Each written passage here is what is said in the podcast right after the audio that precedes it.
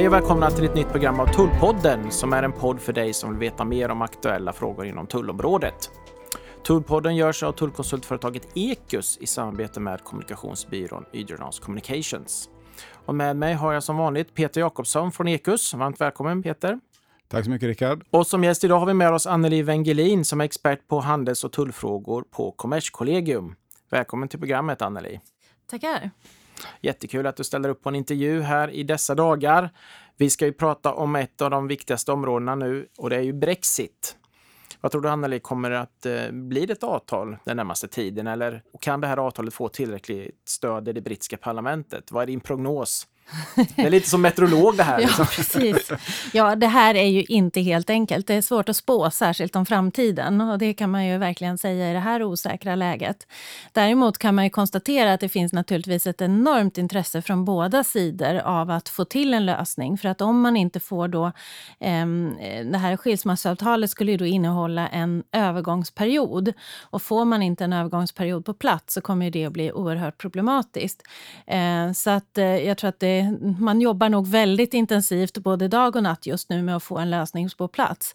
Men sen ska man ju komma ihåg att även om nu EU och Theresa May kommer överens så är ju precis som du säger det här problematiska med att man ska få det genom det brittiska parlamentet. Sen ska man få alla EU-medlemsländer också att ställa sig bakom det hela. Det kanske inte blir lika svårt som att få Storbritannien att och lösa det. Men eh, jag önskar att jag hade ett svar, men eh, osvuret är kanske bäst i det här läget. Man kan ju då fråga, vad blir konsekvenserna av Brexit för Sveriges ekonomi och handel med Storbritannien? Ni har gjort en utredning på Kommerskollegium. Det man kan konstatera det är ju att, att eh, den svenska ekonomin kommer att påverkas. Eh, därför att det är klart att, att här förändrar man ju förutsättningarna för handeln. Eh, exakt hur mycket är ju jättesvårt att säga, för det beror ju helt på vad som händer. Eh, Eh, blir det en krasch ut utan ett avtal? Blir det ett ordnat utträde? Det kommer naturligtvis att påverka hur illa det här blir eller hur stor påverkan det får. Eh, hur smidigt kommer företagens anpassning att gå? Hur väl förberedda är företagen i Sverige, i Storbritannien? Hur väl förberedda är myndigheterna på båda sidor? Hur mycket har man jobbat med de här frågorna? Eh, vilka regler kommer att gälla efteråt? Vi vet ju hur EU-regelverket ser ut, men vi vet ju faktiskt inte vad Storbritannien kommer att göra. Även om de ju säger att de ska tillämpa, de ska ha, omsätta huvuddelen av EUs lagstiftning i nationell lagstiftning så är det ju så att vi vet inte om de verkligen kommer göra det och vi kommer inte att veta exakt på vilka områden de kanske väljer att avvika. Så det är ju knepigt, så det är svårt att veta och ju mer harmoniserat desto mer handel skulle jag vilja säga. Det finns forskning som, som visar det, att det är mycket, mycket enklare för företag om det är, ju mer harmoniserat det är. Sen är det naturligtvis så också att, att tidshorisonten har betydelse. Eh, så att om man tänker sig att det blir en dipp först där man har stora, stora besvär. Men sen så kommer ju de här leveranskedjorna och allting kommer ju naturligtvis att anpassa sig. Så det är ju så att vi kommer fortsätta handla med Storbritannien. Eh, frågan är ju hur många som klarar och på vilket sätt man klarar den här övergången. Så att det är väldigt svårt. Det är många som försöker räkna på BNP-siffror och annat. Men, men eh, vi har ju inte gjort några sådana beräkningar. Det är så himla många osäkerhetsfaktorer så det är väldigt svårt att, att göra det på ett meningsfullt sätt. Då får man ju bara utgå ifrån det som, det som finns idag, så att säga. Men med tanke på att det är så otroligt många osäkerhetsfaktorer så känns det ju ganska meningslöst. Hur tycker du man som SMI-företag eh, ska förbereda sig på ja. Brexit? Det viktiga är ju att man gör en, en, riskanalys på sin, på sin egen verksamhet. Att man börjar titta på sin, sin exponering mot Storbritannien och att man då tittar brett. Um, det, är så, det, det, är lätt kanske att fokusera på bara tullar men, men en handelsrelation innefattar ju så väldigt mycket mer. Man behöver titta på vilka varor är det jag handlar med, om det är varu, varuhandel det gäller, vilka regler gäller för de här varorna. Vad kommer det att bli för produktregler när det gäller kanske tekniska standarder eller, eller andra saker? Eh, kommer Brexit att innebära ett förändrat ansvar för mig? Jag kanske är eh, dis, jag betraktas som distributör idag när jag tar in saker från Storbritannien. Imorgon så blir jag importör och det kommer innebära ett helt annat ansvar med mer administration och mera ja, krav helt enkelt. Eh, hur påverkas mina logistikflöden? Kommer jag kunna ta ut och in varor vid de orter som jag tar ut dem idag. Ehm, är mina transportörer, om jag nu använder, använder det, hur, hur förberedda är de? Kommer de att klara av att hantera det här? Har de tänkt på det här? Um, och jag har samarbetspartners i Storbritannien, underleverantörer. Hur, förbered, hur förberedda är de? Uh, har de gjort sin hemläxa? Vet de vad det här kommer innebära för dem? Ehm, man behöver ta reda på om man behöver olika typer av registreringar, tillstånd, certifikat, ehm, olika typer av dokumentation som man kan behöva som man inte behöver idag. Dessutom i många fall så, så, använder, så säljer, innehåller ju företagens erbjudanden både varor och tjänster. Man kanske har någon som åker över och installerar en vara eller man gör något annat. Eh, och då är ju frågan, så här, kan jag leverera de här tjänsterna? Kommer Storbritannien att tillåta det? Eh, det här med överföring av data, vad händer med det? Kommer det att vara tillåtet att överföra data hur som helst på samma sätt som det är idag? Eh, vad gäller med offentlig upphandling, kommer jag, kunna sälj, kommer jag kunna lämna anbud i offentliga upphandlingar i Storbritannien? Så det är mängder med frågor man behöver, behöver titta på. Tullfrågor är en väldigt stor del där det är ganska tydligt och konkret vad som kommer hända. Men, men det är ju en, en bredare... Verks, verksamheten är ju bredare än så. Och det gäller verkligen att titta på många olika aspekter, vilket naturligtvis är en, en jätteutmaning för företagen. Vilket stöd ger ni som myndighet till svenska företag? Ja, dels är det ju så att vi, eh, vi eh, försöker hålla vår eh, våran hemsida uppdaterad och sprida så mycket information som vi någonsin bara kan i alla olika kanaler som vi har. Eh, sen så är vi ute och pratar med företag och träffar dem i alla sammanhang och vi får ju rätt mycket förfrågningar, förfrågningar om informationsinsatser. Eh, sen håller vi på att ta fram någon form av ja, jag vet inte riktigt vad vi ska kalla det, men eh, frågor att fundera på. Den kommer naturligtvis inte att vara heltäckande, för det har vi ingen möjlighet att, att tillhandahålla. Men vi fångar ju ändå upp en del frågor när vi är ute och träffar företag och de försöker vi samla eh, i någon form av ja, sammanställning där man ska kunna få lite hjälp i alla fall med vilka frågor som, som man kan börja ställa sig. Och sen så hoppas man att företagen också då nystar vidare. För jag tror det handlar väldigt mycket om att komma igång och börja tänka i de här banorna. Så tror jag också att de här frågorna kommer att, de kommer att komma upp när man börjar att tänka på det här. Peter, vad säger ja, du? Ja, jag känner igen många av de här frågeställningarna när det gäller Norgetrafiken. Och man kan säga att tullhanteringen och momshanteringen, det, har, det finns eh, lösningar på det. Men det är väldigt mycket frågor och många seminarier som anordnas varje år just med de här tjänstebitarna. Man åker in och gör reparationer. Eh, jag har anställd personal, måste jag ha filial? Måste jag ha ett, ja. Det finns otroligt många frågor runt omkring där som, som inte berör tull direkt, men som är skatterelaterade. Och jag känner igen dem från Norge och vi har ju faktiskt varit i gränsland till Norge sedan 95 när vi gick med i EU. Och det, de här frågorna kommer upp varje år så att det, det bör hela tiden fräschas upp. Så jag kan tänka mig att det kommer bli en ganska lång eh, period med införande och innan vi har lärt oss att tolka de här bestämmelserna. Sen är väl inte England kanske, eller Storbritannien det mest eh, framåtskridande landet heller. Man är väl ganska konservativa i mångt och mycket så att det, det blir säkert långa förhandlingar innan man har en, en process som man, kan, som man kan lita på. Men det här IT-system som vi pratade om tidigare här med Fredrik Holmberg här, att det är väldigt eh, gammalt som de har och använder och nu ska de ha ett helt nytt som kostar flera miljarder pund och flera hundra miljarder kanske till och med. Ja, det var ju inte dimensionerat heller för och den, de här mängderna. Jag vet ju som sagt att man testkörde det här i våras med de mängderna man räknar man har idag. Och ska man då sexdubbla det antalet deklarationer import och export, så det, bara det lär ju kunna bli en, en showstopper verkligen. Men Anneli, finns det någonting, någonting positivt med att, att Storbritannien lämnar EU för, för svenska företag?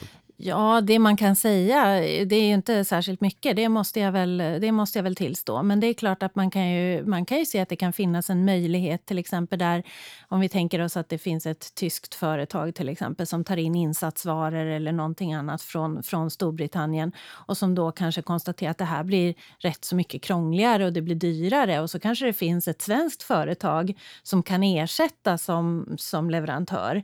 Eh, så det är klart att, att ett tips till de företagen företagen är väl att kanske hålla sig lite ajour med var, var det kan finnas en konkurrent på brittiska marknaden som man faktiskt kan gå in och eh, trumfa över eh, efter Brexit. Eh, jag vet inte, kan inte bedöma hur, hur möjligt det är men det är absolut någonting som jag tycker att man som företag kan titta på. Ja, det borde ju kanske ligga mer i det här att se på alternativa leverantörer Ja. och alternativa kunder också naturligtvis. Ja, absolut. Peter, får du mycket frågor om Brexit? Och... Hur kan du tro det, Rickard? Jo, det kan man säga. Det, det är väl nästan dagligen som man får någon fråga eller någon, någon, i alla fall några reflektioner och, och frågeställningar kring det här. Så att, men nu är vi lite grann på, på målrakan så att eh, snart kanske man kan ge, ge bra svar också på saker och ting så att man verkligen kan sätta sig ner och göra sin hemläxa. Och det låter ju ganska vettigt att ni hade en, en sån ja, eh, lista, man kanske inte ska säga checklista, men i alla fall en lista där, man, där företagen kan ställa sig de här frågorna och själva komma fram till svaren eh, och få hjälp på vägen. Det, det låter ju faktiskt väldigt vettigt. Eh, och jag tänkte prata lite om scenarier, vilka, eh, vad som kan hända vid olika situationer här då. Om det inte blir ett datum med Storbritannien och de kraschar ut ur EU 29 mars nästa år, vad händer då? Ja, då, det första och det som kanske är mest påtagligt det är ju det att då ska man ju helt plötsligt börja fullgöra tullformaliteter i handeln mellan, mellan EU och Storbritannien. Så att svenska företag som då handlar med Storbritannien ska ju helt enkelt göra importdeklarationer åt och exportdeklarationer. Eh, det här kommer ju leda till längre ledtider, mer administration och naturligtvis högre kostnader för företagen. Ehm, så att eh, det är ju en väldigt påtaglig eh, effekt. Sen så kommer ju också då kommer det att bli tullar. Och hur höga de här tullarna blir det beror ju på vad det är för vara. Det finns ju inte en tull för alla varor. Eh, Men vi kan ju säga att EUs tillämpade genomsnittstull för industrivaror till exempel ligger på 4,2 procent. Sen beror det ju helt på vad det är för vara. Och där bör man ju som företag ta reda på vad det är för tull som gäller för de varorna som man handlar med. Eh, Och sen är det ju den här ökade osäkerheten som det kommer att innebära att man faktiskt inte vet vad som gäller. Um, och att man, ja, Eh, man, man kommer inte kunna, kunna veta vad man har att förhålla sig till. För även om Storbritannien säger att de ska ta samma lagstiftning så är det ju så att även om den är likalydande så är det inte samma lagstiftning. Därför att i samma ögonblick som den börjar tillämpas av eh, brittiska myndigheter och tolkas av brittiska domstolar så kommer den ju att börja leva sitt eget liv. För att lagstiftningen finns ju inte i ett vakuum. Så att i och med att man lämnar hela det här EUs legala ramverket, ju, vilket är en sån här, det är ju ett av anledningarna, en av anledningarna till att de vill lämna EU. Det är att de vill lämna precis just det. Eh, så för att kunna vara fria att ha sin egen lagstiftning. Så att det finns väl alla anledningar att tro att det kommer hända. Sen är det ju så att vissa saker kanske ändras från dag ett. Andra saker kommer ta längre tid, kanske fem år, kanske tio år. Men problemet för företagen blir att de måste hålla reda på det här för att man kan inte veta. Idag vet man. Det är som att handla mellan eh, ja, vad ska man säga, Luleå och Malmö. Det är, ingen, det är liksom ingen skillnad. Eh, för man har samma lagstiftning i stort sett.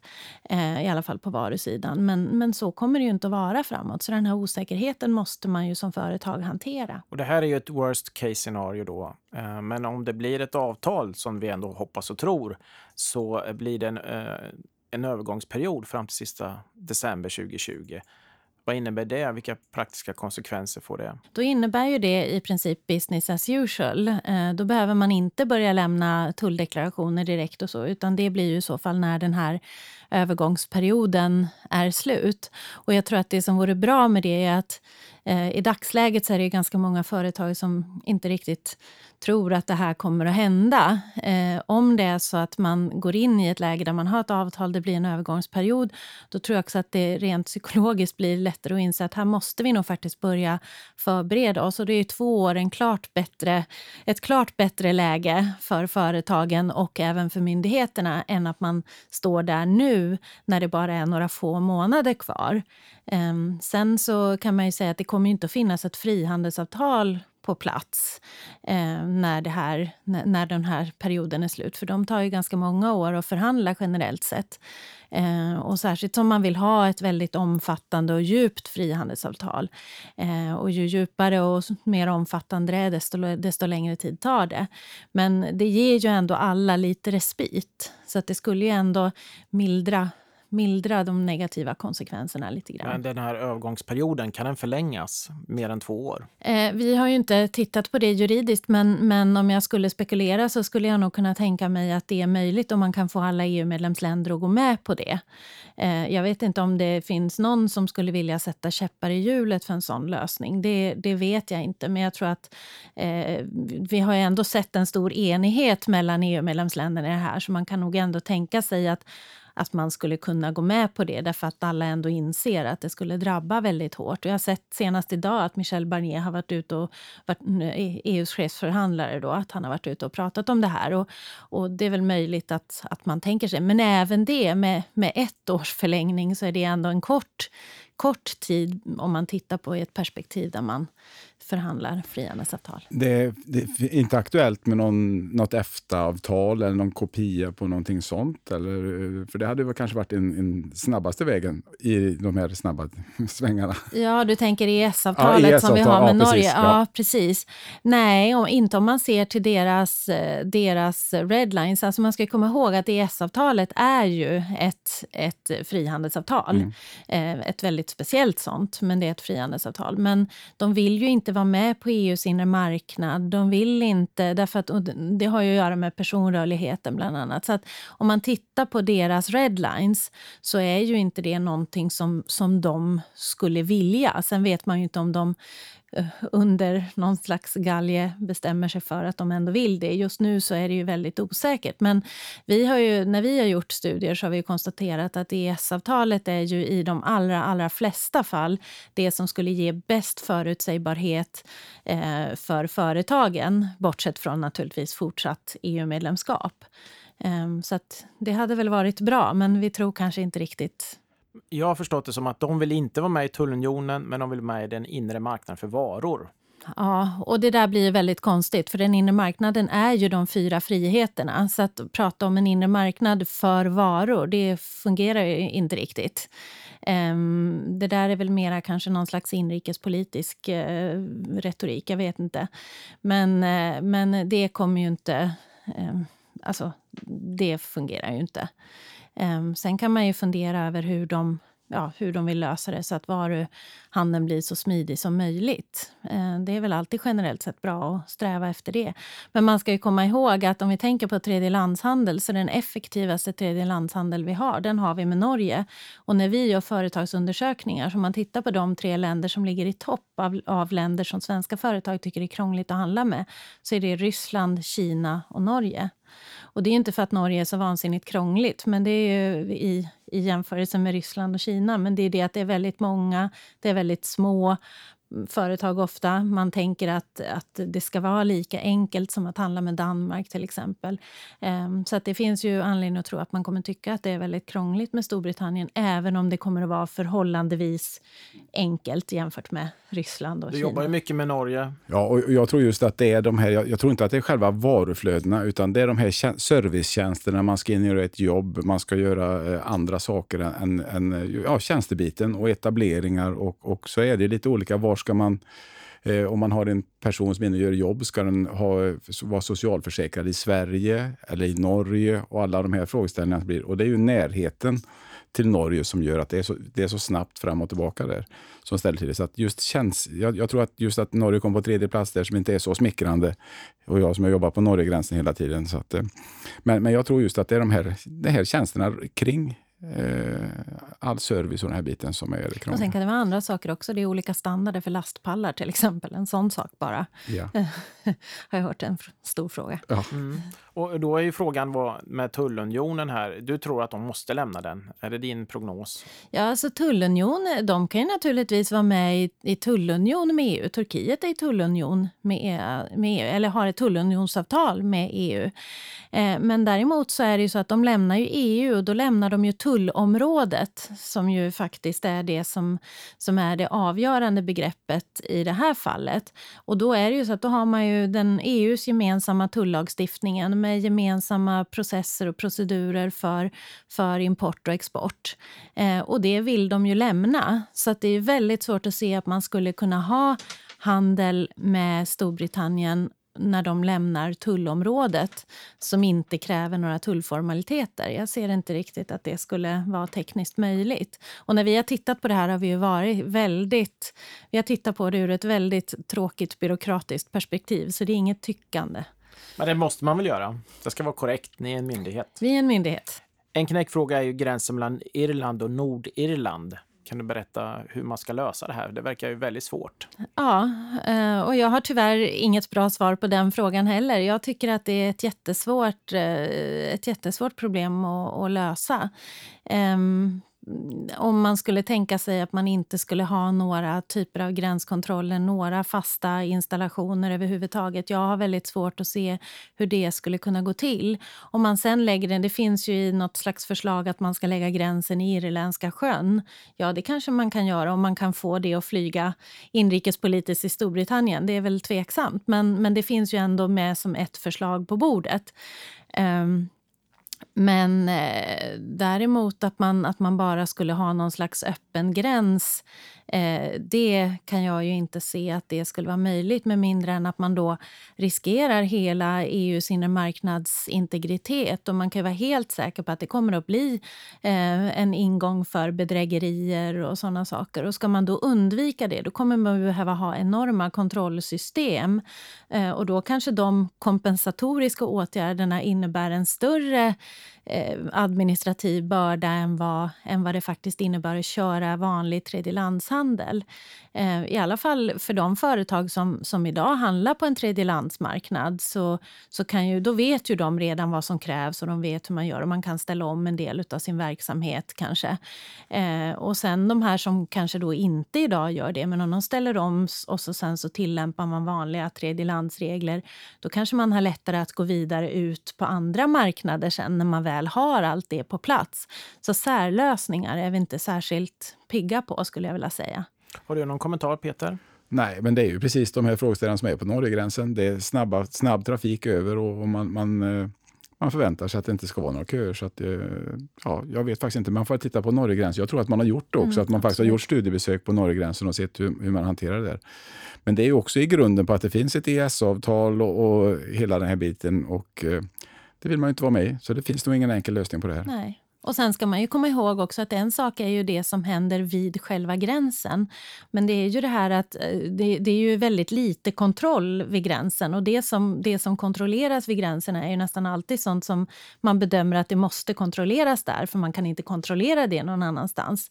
Eh, men, men det tar ju inte bort behovet av att fullgöra de här formaliteterna och de här administrativa kraven som tillkommer på företagen som ju aldrig syns på gränsen.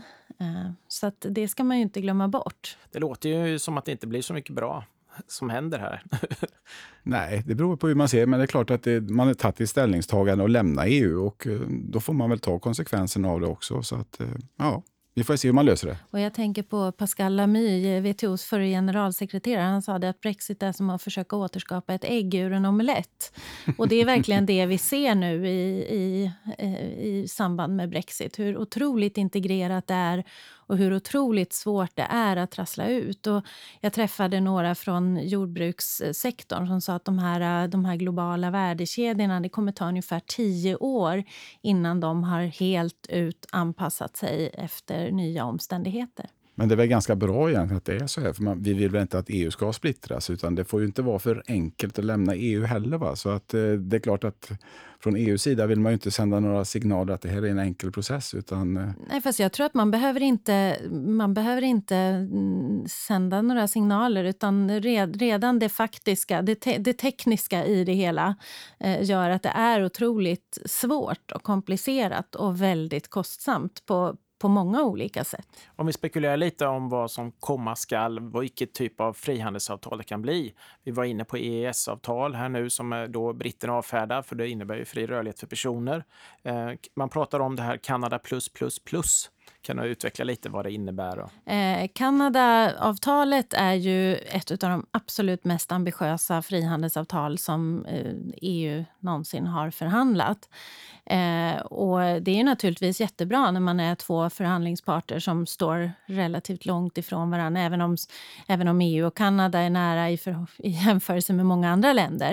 Eh, men när vi har tittat på det så kan man konstatera att, att den typen av avtal ger i princip ingenting om syftet är att man ska förhindra att man glider isär.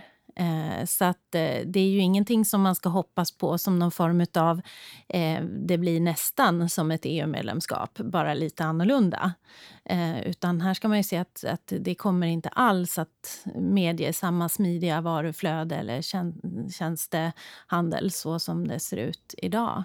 Intressant. Det är dags att avrunda. Jag vill tacka dig, Anneli, och eh, tack till Peter. Tackar. Har du som lyssnar en fråga som du vill ta upp i programmet, mejla då info.tullpodden.se eller besök Tullpoddens Facebook-sida. Vi finns också på webben på tullpodden.se, på Twitter och på Instagram. Tack för att ni lyssnade. Tack för oss och på återhörande.